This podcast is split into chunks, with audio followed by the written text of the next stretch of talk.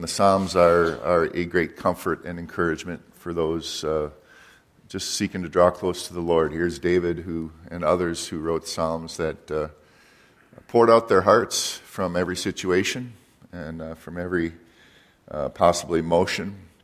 And uh, the Psalms are rich with encouragement and comfort. Prophecy as well that we're going to see today in Psalm 2. And I'm going to read through it, and then we'll uh, see if we can't uh, um, just see what the Lord has for us and all that. So, Psalm 2 Why do the nations rage and the people plot a vain thing? The kings of the earth set themselves, and the rulers take counsel together against the Lord and against his anointed, saying, Let us break their bonds in pieces and cast away their cords from us. Well, he who sits in the heavens shall laugh, the Lord shall hold them in derision. And he shall speak to them in his wrath and distress them in his deep displeasure. And yet I have set my king on my holy hill of Zion, and I will declare the decree. The Lord has said to me, You are my son. Today I have begotten you. Ask of me, and I will give you the nations for your inheritance, and the ends of the earth for your possession. You shall break them with a rod of iron. You shall dash, dash them into pieces like a potter's vessel. Now therefore be wise, O kings. Be instructed, you judges of the earth. Serve the Lord with fear and rejoice with trembling. Kiss the Son, lest he be angry and you perish in the way, when his wrath is kindled but a little. Blessed are all those who put their trust in him. Amen. Um, so, beginning in verse 1, why do the nations rage? And I guess uh, this is rather obvious these days what we're dealing with because we're looking at the world right now and it's raging. Um, the word nations means goim, the Gentile nations, mentioned 175 times in the Psalms. The word rage means rage, tumult, um, to raise a fuss, but with evil intent. And uh, we'll see what's going on with that. But does it sound like a culture or society near you, especially in the last, what, three years or so. Um, it doesn't seem to make sense, you know, if they think it through. They want freedom, uh, but and they promise freedom, but actually they're they're bringing upon themselves slavery to their own sin, bringing upon themselves um, slavery to their own desires, and freedom is then lost. Right. Three years ago, I was surprised when we got a conservative in office and um, yet, what was amazing was the response to it. I mean, that showed me more than, you know, anything that may have been about the guy.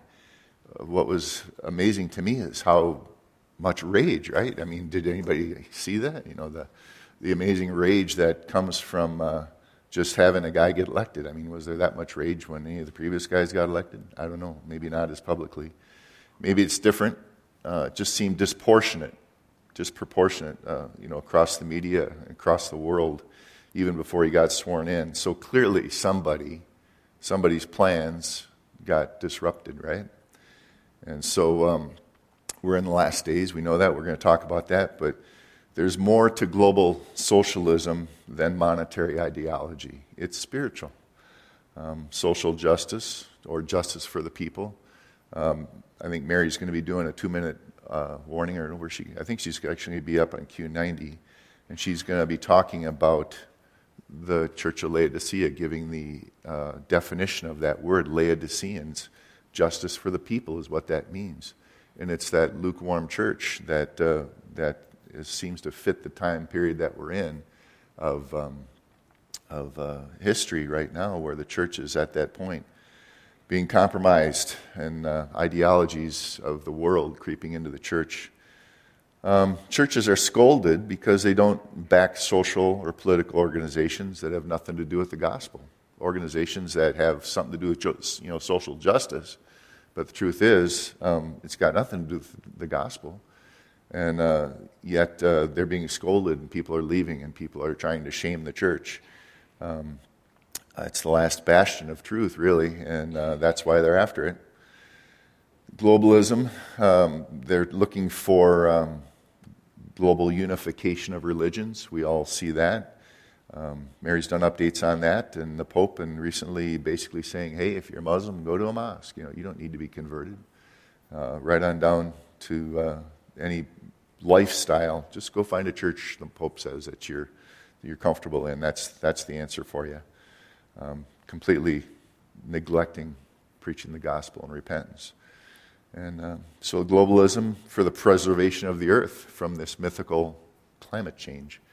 You know, uh, I think that that is also part of the nation's raging calls for a leader to bring all this home before it's too late. We got to save this world. How many years? They give us 12 years or something with uh, the the um, uh, climate change folks are saying we got 12 years or or we're done, something like that. So we need a leader. We need somebody to get this done.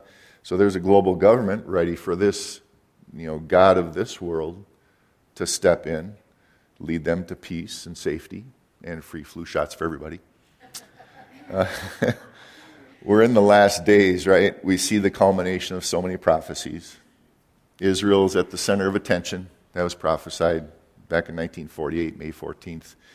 Things took a turn. And, you know, prior to that, go back to 1890s and the, the turn of the century, 1900 we were riding horses. Well, now we're flying around, and now we're flying to the moon. Things have changed in the past 100 years, 120 years, that uh, prior to that, 6,000 years from creation, uh, we were riding horses, and things were, were a whole different thing. So things are happening. We are in the last days, seeing the culmination of so many prophecies. Ezekiel 38 and 39 are in position. Considering Iran and half of Iraq used to be called Persia, uh, what, 100, not even 80 years ago? And now here they are, uh, nations that are coming against Israel uh, with hot fire. And um, now it was uh, amazing to see what happened a few weeks ago with this guy taking things out, and Netanyahu saying plainly, this changes things. So we're buying time, maybe here in this situation, I don't know. But truth is, at some point, we know, according to Ezekiel 38 39, every nation, the face of every nation will be against Israel. Right now, we're their greatest friend, and they maybe have another one or two. But eventually, something's going to happen here. That's going to change, and something's going to uh, make it so that either we're, we're unable to do anything about it, or we've got somebody or some policies in place that um, are going to make us so that our face is also against Israel you know, God forbid, and let every one of us individually bless Israel, because truth of it is, uh, those that bless him, he will bless, whether our nation as a whole does or not. We still have that chance to do that in our own hearts, right? Um, you know, the curtain's getting pulled back. Uh, we see the world choosing sides. And now we can speculate where this is going to go from here in our country, but one thing for sure is never before, you know, has the entire world been so stirred up and uh, to this kind of collective and organized rage, really, about. Uh, you think of some of the examples, um, you know, with today's technology, nearly, nearly everyone is able to join together in protest or in support of some ideology or some leader. The old saying, the natives are getting restless, is nothing compared to these days, right? So, examples today Arab Spring, we saw that, um, Antifa, and Feminists March on Washington. And notice how they looked up. You want to talk about rage. I mean, you saw it. Uh, just, the, just the rage and anger was you, the face of it. Um, a little girl from Sweden, wherever that is, getting up in front of the UN, shaming every nation, saying, You ought to be ashamed. And the rage on her face and in everything that uh, the, those that are trying to uh, bring about uh, a global government that can fix climate change. But examples, uh, you know, look up how they spoke against Mike Pence just for his faith. I don't think he even said anything. He had a policy in place, and they were already all over his case. Rage. Why do the nations rage? Muslims and Hindus, persecution and rage against Christians. Burning churches, slaughtering defenseless men and women and children. Uh, rage against believers in the West right now in our country and also around the world uh, just for declaring abortion a murder and just for declaring homosexuality as sin or perversion. There's rage.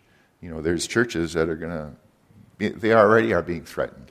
There's businesses that are being boycotted and uh, that are being, you know, destroyed because of not complying with this, what they would call tolerance, when in fact it's really just in your face.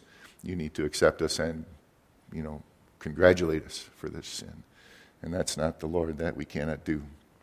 So we are more than just a buzzkill. They know the Word of God condemns sin. And here we are bearing the Word, right? Preaching it and showing it with our lives. But they're not willing to bow the knee to Christ for salvation. And so, just the first sentence why do the nations rage? Um, and the people plot a vain thing. Let's look at prophecy in Psalm 2. Uh, notice it uh, covers all levels of society. So, who are they and what are they doing? Well, first of all, it's the people. The word there is community, even gathering, so community gatherings, grassroots or street level. And what are they doing? They, they imagine or plot, and that word means basically to moan, to growl, to groan, to muse. If you don't know what muse means, the opposite is to amuse. In other words, don't think about anything. You go to the amusement park, so you don't have to think about anything except keeping your wallet. And um, uh, so it's uh, meditate, to devise. That's what the grassroots, the people. And what is it that they're looking for? They're looking for a, a vain thing. Uh, it's an empty, meaningless, no purpose is vain. So it's rage for the sake of rage. I mean, if they're not, if there's no meaning to this, it, it's rage for the sake of rage, rebellion for the sake of rebellion. And then there's the kings. We have the people. We now have the kings in society. These would be your political leaders and your heads of states. And what are they doing? Well, they set themselves. They, they, uh, we were talking about that Wednesday night, where the word there means to, uh, where uh, talks about blessed is the man who walks not in the counsel of the ungodly, nor stands in the path of sinners. That word stand, same thing. You know, they set themselves, they take a stand, they position themselves. They're not going to be moved from that spot. And so they're, they're putting themselves in that position in front of all the people against the Lord and against his anointed. They're in and part of and helping out this rage. Do we see that today? In the, in the, not only just our media, but around, around the world, where an imam can sit in a, in a mosque and he can enrage his group and send them out to do whatever they are going to do. It happens. And um, now the rulers, people, kings, now rulers, when you look at that, this is the oligarchy, okay, if you will. If you don't know what that word means, basically it's the money guys, it's the powers behind the throne, so to speak. It's the ones maybe we know, maybe we don't. We can think of your obvious George Soros and maybe Paulson, some of the big money guys, but there's more money guys than that that we don't know their names, nor do we care um, necessarily. Why? Why would we need to know what the conspiracy is? The conspiracy is right here. And that theory's, it's not a theory, it's, it's well known uh, from the scriptures what the conspiracy is. So, the, what are they doing? Well, they're counseling together. Uh, was it the Club of Rome or the, the uh, G8 or G20 well, nowadays, where the, where the big guys get together and decide what they're going to do with themselves? You know, it's, uh, it's truly vain and empty. These guys are raging, and what are they raging against? Against the Lord and against his anointed. Now, the word anointed is uh, Mashiach, and we're familiar with that, comes uh, the word from which we derive Messiah. And it can be read against the one true God, Jehovah, and his Christ. So, why do the nations rage and the people plot a vain thing, and the kings of the earth set themselves, and the rulers take counsel together against the Lord, Jehovah, and his anointed, the Christ? He is also called in verse 6 my king, and in, he's also called my son in verses 7 and verses 12. And so go to Mark 14 and let's see who he is talking about. So there's no doubt. Um, Mark 14, way at the end of the chapter, verses uh, 61 and 62. The Lord and his anointed, the Mashiach, the Christ. Now, before um, the Sanhedrin, Jesus, toward the end of his ministry and after the betrayal, he's brought before them, been arrested, and he's, he's holding his tongue. You know, uh, they're bringing all these accusations. In verse 60, even the high priest stood up in the midst and asked Jesus, saying, Do you answer nothing? What is it these men testify against you? But he kept silent and answered nothing. And now again the high priest asked him, saying this Are you the Christ, the Son of the Blessed? And Jesus kept silent. no, he's not keeping silent anymore. He's not going to lie. He's not going to allow something to be misunderstood. He says, I am, and it's one of the I am statements. And you will see the Son of Man sitting at the right hand of power and coming with the clouds of heaven. This is big insight into Psalm 2. Um, so, verse 3, back in Psalm 2.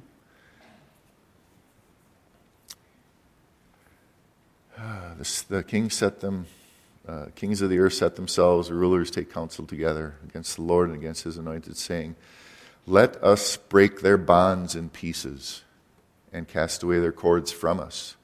Now, that's a verse in and of itself, which is rather interesting. Um, this is a prophecy. Uh, we're seeing this as something that is spoken about the Lord and about his Messiah, yet future. And there's a number of prophecy, or a number of places in, in history and in Scripture where this is fulfilled. Uh, first of all, what are they saying? They're saying break the bonds and cast off the cords. Well, what is this? That's restraint, right? They don't want to be restrained anymore. And we know from 2 Thessalonians 2 7 that the Holy Spirit is now who restrains the Antichrist, is what it says, until he's revealed. Well, and then the Lord's going to consume him with the breath of his mouth and destroy him with the brightness of his glory. But so for now, there is restraint, but there's also rage against it, right?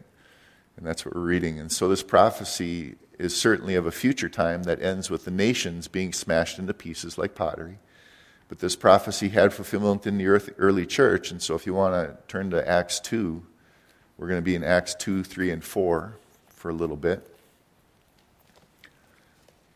And we'll be, uh, we only have maybe a half a dozen scriptures to flip to, so I'd rather you saw it with your own eyes than trust me to quote it exactly. So in Acts 2, the Holy Spirit uh, was given as promised by the prophet Joel in the book of Joel, and also David in Psalm 16. And then some 3,000 believed and were saved. Now, in, in 2 verse 42, um, with many other words, he testified, this is Peter, exhorting them, saying, Be saved from this perverse generation. And those who gladly received his word were baptized, and that day about 3,000 souls were saved and were added to them. Now, notice this, and if you haven't marked this in your Bible, this is such a valuable scripture for, for uh, any church. And Dwight's mentioned this many times, but it bears repeating. And they continued steadfastly in the apostles' doctrine and fellowship, and the breaking of bread, and in prayers. They continued in the four foundations of a healthy church, anytime, anywhere, from then till now Bible study you know, in the apostles' doctrine, fellowship, getting together, remembering Jesus' death and burial like we did this morning, resurrection through the breaking of bread and uh, drinking of wine, and in prayer. These are the four simple pillars, if you will, or foundations of any healthy church. It's all there needs to be. And then the rest will grow out of that and be born out of that. The fruit will come out of that. And then the Lord begins to add to those being saved. And to this day, if we continue in these four things, the Lord will continue to add who's being saved. So then, after healing a man lame from birth, Peter begins to explain uh, that it's the name of Jesus who they gave up for Barabbas to be crucified, that, he, that this man was healed. And he tells them it was to Israel first that Jesus came and turn them away from their iniquities. Well, this gets them arrested and, you know, we pick it up at Acts 4 now, verse uh, 5 through 31. I just want to read it through because we're talking about a prophecy being fulfilled all the way from Psalm 2. And it's uh, being fulfilled right here in Acts 4, verse 5. So, and it came to pass on the next day that their rulers and elders and scribes, as well as Annas the high priest and Caiaphas, John and Alexander, as many as were of the family of the high priest, were gathered together at Jerusalem. And they had set them in the midst, and they asked, By what power, by what name have you done this? Now, you see the scene here a little bit. These, he's, Annas got all his family here. I mean, he's, he's here, he's wanting to look good. And so there's a little bit of uh, peer pressure and, and uh, a little bit of, um, you know, strong arming or blackballing going on, if you, if you will, you know, being in the room with these guys and he's got all his buddies. And they set them before him in the midst, and they asked, By what power or by what name have you done this? And Peter, filled with the Holy Spirit, said to them, Rulers of the people and elders of Israel, if we this day are judged for a good deed done to a helpless man, by what means has he been made well? Well, let it be known to you and to all, and to all the people of Israel, that by the name of Jesus Christ of Nazareth, you got to clarify because there were a lot of guys named Jesus back then um, whom you crucified, uh, whom God raised from the dead. By him, this man stands here before you whole.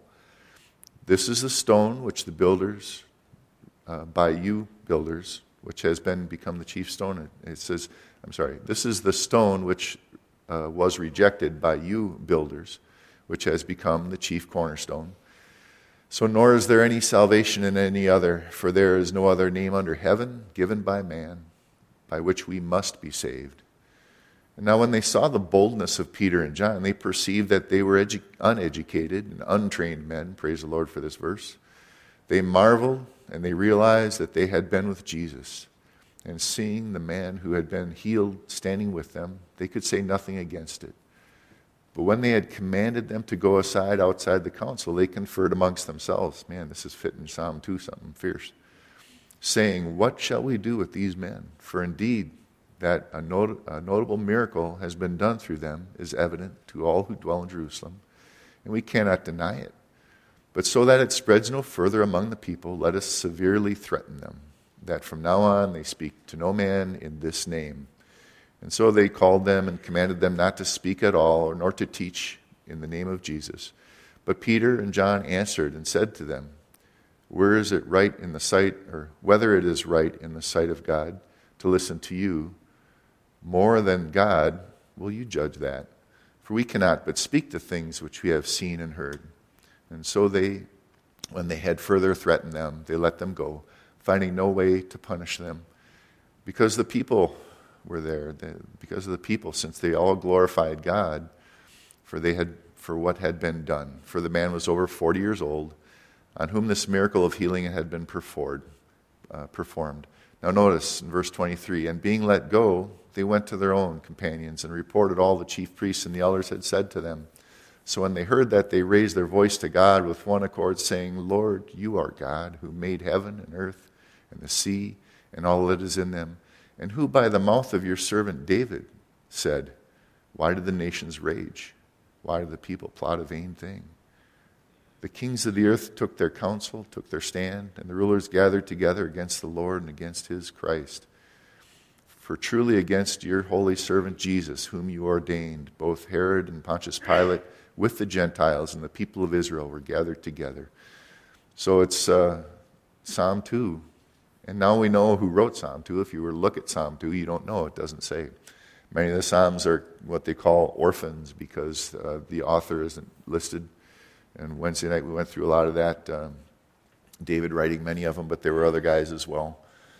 And uh, so, but now we know from Peter who wrote Psalm 2.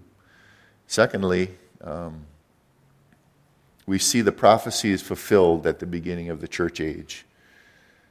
Also, this prophecy has fulfillment presently in our lives today.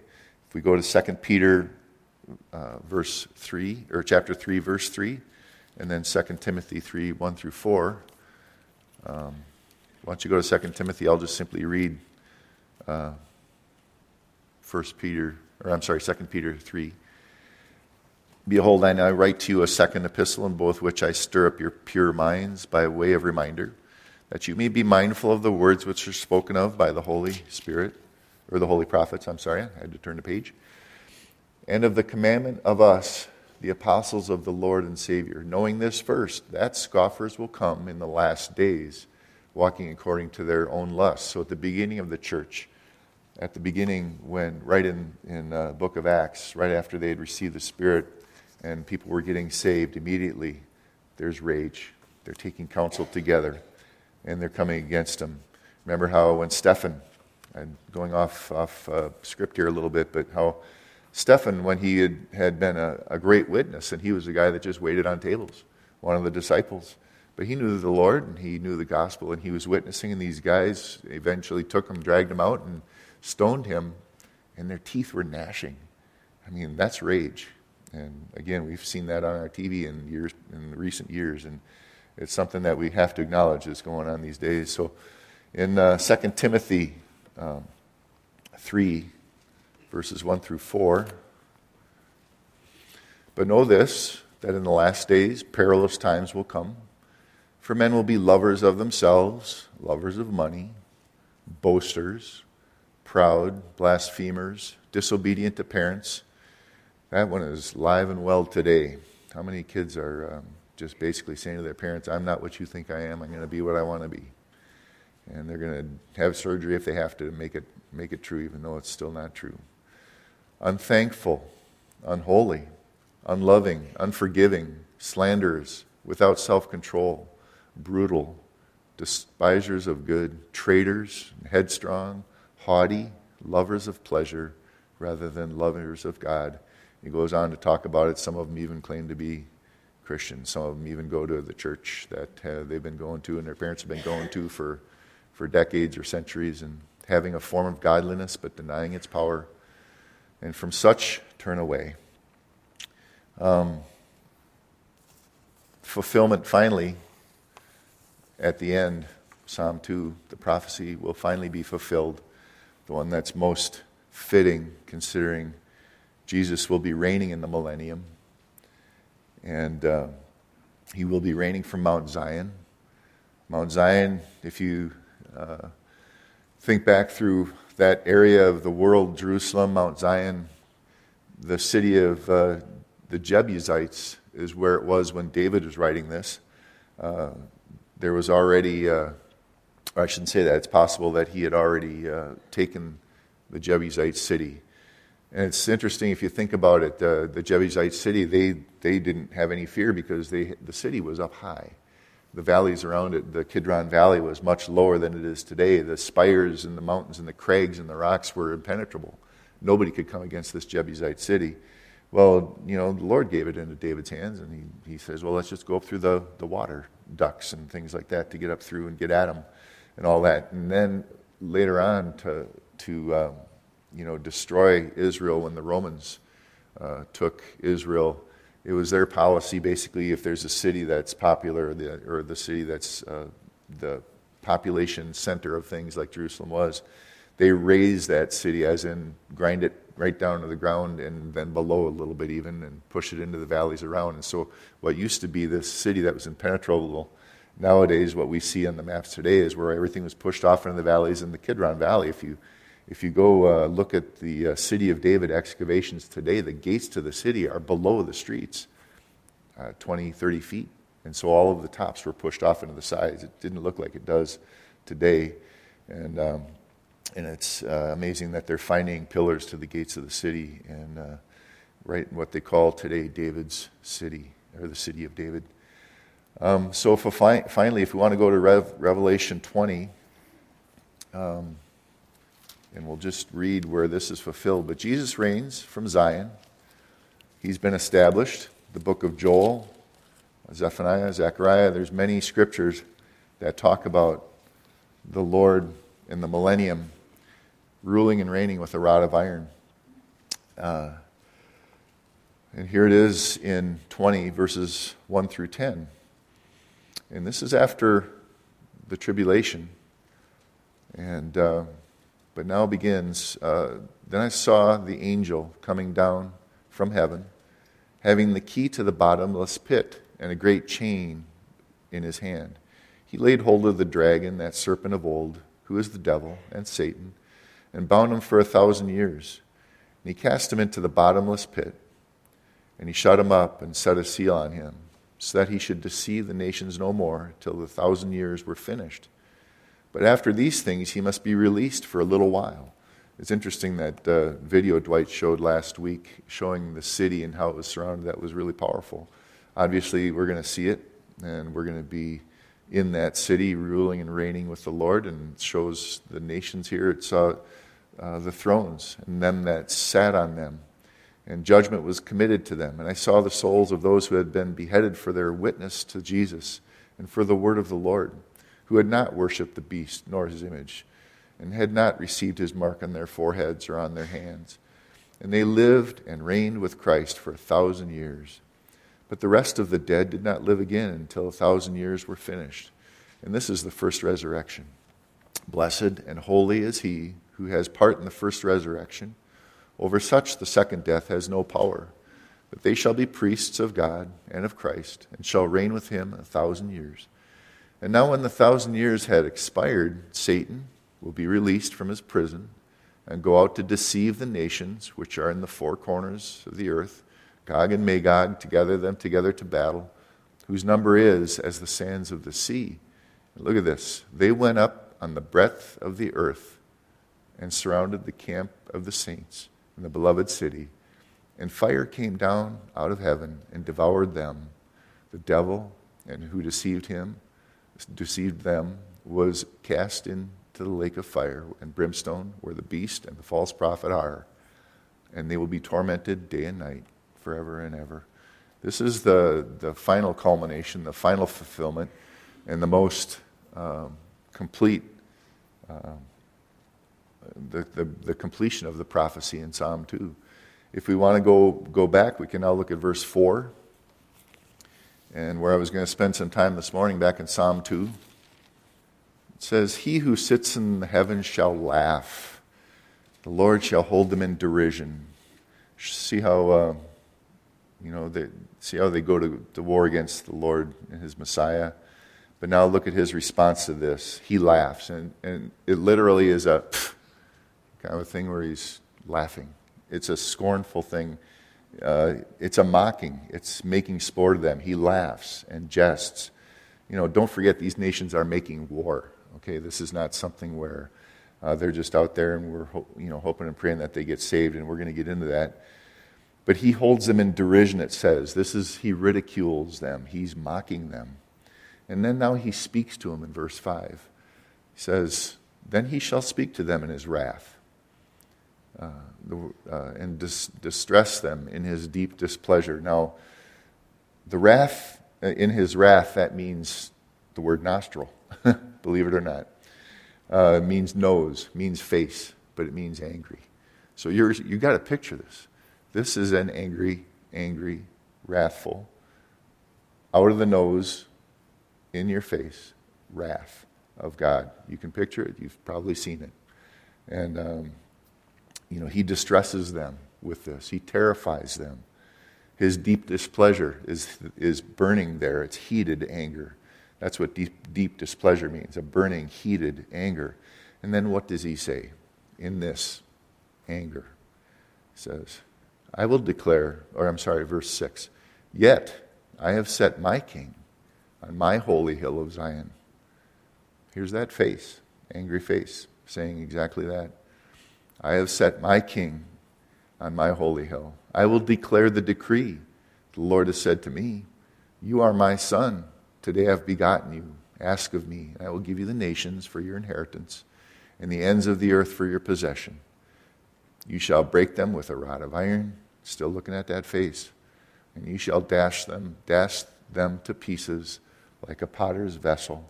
First of all, who is this king that's going to carry out this decree? Uh, let's get some perspective. I want to see, you know, let's just see how far back these two go, right? The king and his God.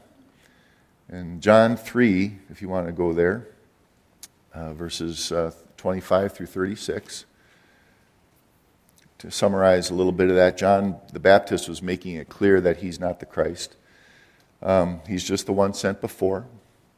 Basically says, uh, you know, he must increase, I must decrease, uh, decrease, um, is what John the Baptist says. And then, but looking at verse 25, um, John 3. After these things, Jesus and his disciples came into the land of Judea, and there he remained with them and baptized. And John was also baptizing and because there was much water, uh, they said, Come. Was I going to skip down to a verse? I guess not. Oh, yeah, I was going to skip down. Uh, that was the summary, and skipping down to verse 31. Uh, he who comes, uh, John's saying, you know, I, I must, uh, or he must increase, but I must decrease, verse 30. He who comes from above is from above all, is above all. He who is of the earth is earthly and speaks of the earth. He who comes from heaven is above all. So we're going to see how far back the Father and the Son go. And what has he seen and heard? And what he has seen and heard, that he testifies. And no one receives his testimony. But he who has received his testimony has certified that God is true. For he whom God has sent speaks the words of God, for God does not give the Spirit by measure. And the Father loves the Son and has given all things into his hands. And that's what we're seeing in Psalm 2. He who believes in the Son has everlasting life, and he who does not believe the Son shall not see life, but the wrath of God abides on him. That face, the nose, that terrifying, burning, heated anger is still upon them. You know, where's he from? He's from above. What does he speak of? What he has seen, what he's heard. Where? Well, he saw it above when he was with the Father from all eternity. Well, who sent him? Well, the Father did. For what? To speak his words. Is he going to hold anything back? Well, it says, you know, there's no measure of the Holy Spirit that he would hold anything back. And what we learn in 35 through 36 is God loves him. He's given all things to him. Believers have everlasting life, and unbelievers, his wrath is stuck on them. You know, it's abiding on them, it's there hanging on them, it's stuck. And it says, they shall not see life. So believing on Jesus. And let's go to John 13, uh, verses uh, 1 through 3. Jesus with the Father from all eternity. He's from above. They got their own plan. They got there. There was a plot. Okay, Jesus knew. Uh, now, before the feast of the Passover, when Jesus knew that his hour had come, that he should depart from the world to the Father, having loved his own who were in the world, he loved them to the end. And supper being ended, the devil having already put it into the heart of Judas Iscariot, Simon's son, to betray him, Jesus, knowing that the Father had given him all things into his hands, we read that, and that he had come from God and was going to God. These guys go back. But there was a plot, right? Jesus knew that he came from God and was going to go to God. And you know the rest of the passage. He begins to wash the disciples' feet and for an example to them. And Judas heads out to organize the betrayal. And down in verse 31 and 35 of chapter 13, through 35. So when he had gone out, that's uh, Judas, Jesus said, Now the Son of Man is glorified, and God is glorified in him. If God is glorified in him, God will also glorify him in himself and glorify him immediately. Little children, I shall be with you a little while longer, and you will see me. And as I said to the Jews, where I am not going, or where I am going, you cannot come. So now I say to you, a new commandment I give to you, that you love one another as I have loved you, and that you also love one another. And by this all will know that you are my disciples, if you have love for one another. So soon Jesus is going to be with the Father, establishing Psalm 2. And the Father and the Son also have a plan. Let's go to John 17 and um, a couple pages to the right. I so love this passage. Grew up being told that the Lord's Prayer was something we were supposed to do, and it was repetitious, albeit a beautiful prayer, albeit exactly how the Lord would have us pray in that like and in that manner, not necessarily word for word repeating it, because it become very empty, can become vain if it's constantly repeated over and over again and just out of rote. But the Lord's Prayer, in my opinion, is John chapter 17. And uh, what we see here is that the Father and the Son also have a plan, and they have a plot. And in John 17, we actually get to listen in on that conversation. And so Jesus spoke these words and lifted up his eyes to heaven and said, Father, the hour has come. Glorify your Son, that your Son may all also glorify you. And as you have given him all authority over all flesh, that he should give eternal life to as many as you have given him, and that this is eternal life, that they may know you, the only true God, and Jesus Christ, whom you have sent. I have glorified you on the earth, and I have finished the work which you have given me to do. And now, O Father, glorify me together with yourself, with the glory which I had with you before the world was. And I have manifested your name to the men whom you have given me out of the world. They were yours, you gave them to me, and they have kept your word. And now they have known all the things which you have given me are from you. And for I have given them the words which you have given me, and they have received them and known surely that I came forth from you, and they have believed that you sent me. I pray for them. I do not pray for the world, but for those whom you have given me, for they are yours, and all mine are yours, and yours are mine. And I am glorified in them. Now I am no longer in the world, but these are in the world. And I have come to you, Holy Father. Keep through your name those who you have given me, that they may be one as we are one. And while I was with them in the world, I kept them in your name. Those whom you gave me, I have kept, and none of them is lost except the son of perdition, that the scriptures would be fulfilled. But now I come to you, and these things I speak in the world, that they may have my joy fulfilled in themselves. Tears of joy. I have given them your word. The word has hated them because the world has hated them because they are not of the world, just as I am not of the world. Rage. Why do the nations rage? I do not pray that you should take them out of the world, but that you should keep them from the evil one. They are not of the world, just as I am not of the world. Sanctify them by your truth. Your word is truth. And as you sent me into the world, I also have sent them in the world, and for their sakes I sanctify myself, that they may be sanctified by truth. And I do not pray for the, these alone, but for all those who will believe in me through their word, and that's me and you right? I have never seen the Lord physically. I've never heard anything audibly. But in John, 1 John chapter 1, these guys saw him glorified. And these are the guys that we believe their testimony. We believe the testimony of, of John, testimony of what he heard and saw, testimony of Peter. And then what happens? The Spirit bears witness in us.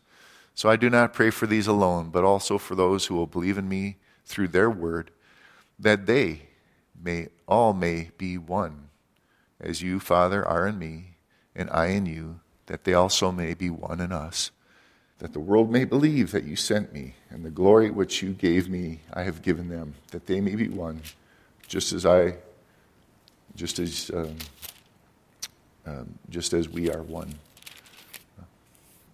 Verse 23 I and them, you and me, that they may be perfect in one and that the world may know that you have sent me and you have loved them as you've loved me. Father, I desire that they also, whom you have given me, may be with me where I am, that they may behold my glory which you have given me, for you loved me before the foundation of the world. O righteous Father, the world has not known you, but I have known you, and these have known you that you sent me. And I have declared to them that your name and, and I will declare it. And the love with which you have loved me may be in them and I in them. These, this is the plan. This is the plan the Father has. This is what the Lord has come to do. Ephesians uh, 1 3 through 4, and we're, we've got a little time left He says, Blessed be the God and Father of our Lord Jesus Christ, who has blessed us with every spiritual blessing in the heavenly places in Christ. Just as he chose us in him. When? How far back do we go uh, with these guys? our Heavenly Father, Almighty God, and His Christ. Blessed be the God. Okay, so having predestined us, I'm skipping everything but the ones I want. Three and four. Just as He chose in him, us in Him when, before the foundation of the world, that we should be holy and without blame before Him in love. And um, that's such a key part of this. People want to make a lot about the predestination and so forth and so on. You know what? We, we're here now. Truth is, it's about love. And love is not something that a robot is capable to do. And we have choice. Love has everything to do with choice. You know, when, when you love, it's not something that's necessarily a feeling, maybe some at the beginning, that quickly wears off. What continues on? Choosing to love. And so let that choice be uh, He chose us in him, us in Him before the foundation of the world. And so, uh, verses 10 back in Psalm 2, and we'll begin to wind this up. This is the Father and the Son's plan. They don't will that any would perish. But he said to him, in his great wrath, in his red faced anger, I'll set my king on, on my holy hill in Zion. And so there's, there's something that needs to be done and something needs to be said. Now, therefore, be wise, O kings, getting back to the world and its leaders. Be instructed, you judges of the earth. Well, we know what the Supreme Court is. And I like the way David Hocking says it is two words you're not. In other words, Supreme Court, you're not the Supreme Court. God Almighty is the Supreme Court, and um, his, his king his anointed one. So be instructed, you judges of the earth. Serve the Lord with fear. Rejoice with trembling. Kiss the Son. And that simply means do homage, pay respect, lest he be angry. Lest he be angry. Kiss the Son, the wrath of the Lamb. So kiss the Son, lest he be angry, and you perish in the way when his wrath is kindled but a little bit. Blessed are all those who put their trust in him. You know, blessed are all those who put their trust in him. Sitting here today, I trust you came to hear God's word and that you do trust in him. Just to finish up here, um, I guess while worship team comes up, we often sing this, but I'm just going to read it. It's such a good verse and such a good uh, passage um, who gets the glory in all this? Now to him who is able to keep you from stumbling. Jude 24, 25. Um, and to present you faultless before the presence of his God with exceeding joy. To God our Savior, who alone is wise, be glory and majesty, dominion and power, both now and forever. Amen. Amen. Let's stand, pray. Hmm. Thank you, Lord, for your grace and your mercy on us. Thank you for the cross. Thank you for your love for us. Thank you that long before the first steps of the foundation of the world, you had already chosen us in you. And Lord, we don't know who else you've chosen, so send us out to share. Send us out to spread your word so that whoever will, as your word says, would believe and come to you. Please uh, let your name go forth and let your word be strong um, as we go out and complete that which you've sent it to do. And once again, we just pray that uh, as we leave here, we'd take the light with us and that we wouldn't hide it under a bushel, Lord, but that we'd glorify you. And we thank you so much. In Jesus' name, amen. As he chose us in him, when? How far back do we go? uh, with these guys. Our Heavenly Father, Almighty God, and His Christ. Blessed be the God. Okay, so having predestined us, I'm skipping everything but the ones I want. Three and four. Just as He chose in him, us in Him when, before the foundation of the world, that we should be holy and without blame before Him in love. And um, that's such a key part of this. People want to make a lot about the predestination and so forth and so on. You know what? We, we're here now. Truth is, it's about love. And love is not something that a robot is capable to do. And we have choice. Love has everything to do with choice. You know, when, when you love, it's not something that's necessarily a feeling, maybe some at the beginning, that quickly wears off. What continues on? Choosing to love. And so let that choice be. Uh, he chose us in him, us in Him before the foundation of the world. And so, uh, verses 10 back in Psalm 2, and we'll begin to wind this up. This is the Father and the Son's plan. They don't will that any would perish. But he said to him, in his great wrath, in his red faced anger, I'll set my king on, on my holy hill in Zion. And so there's, there's something that needs to be done and something needs to be said. Now, therefore, be wise, O kings, getting back to the world and its leaders. Be instructed, you judges of the earth. Well, we know what the Supreme Court is. And I like the way David Hocking says it is two words you're not. In other words, Supreme Court, you're not the Supreme Court. God Almighty is the Supreme Court, and um, his, his king, his anointed one. So be instructed, you judges of the earth. Serve the Lord with fear. Rejoice with trembling. Kiss the Son. And that simply means do homage, pay respect, lest he be angry. Lest he be angry. Kiss the Son, the wrath of the Lamb. So kiss the Son, lest he be angry, and you perish in the way when his wrath is kindled but a little bit. Blessed are all those who put their trust in him. You know, blessed are all those who put their trust in him. Sitting here today, I trust you came to hear God's word and that you do trust in him. Just to finish up here, um, I guess while the worship team comes up, we often sing this, but I'm just going to read it. It's such a good verse and such a good uh, passage.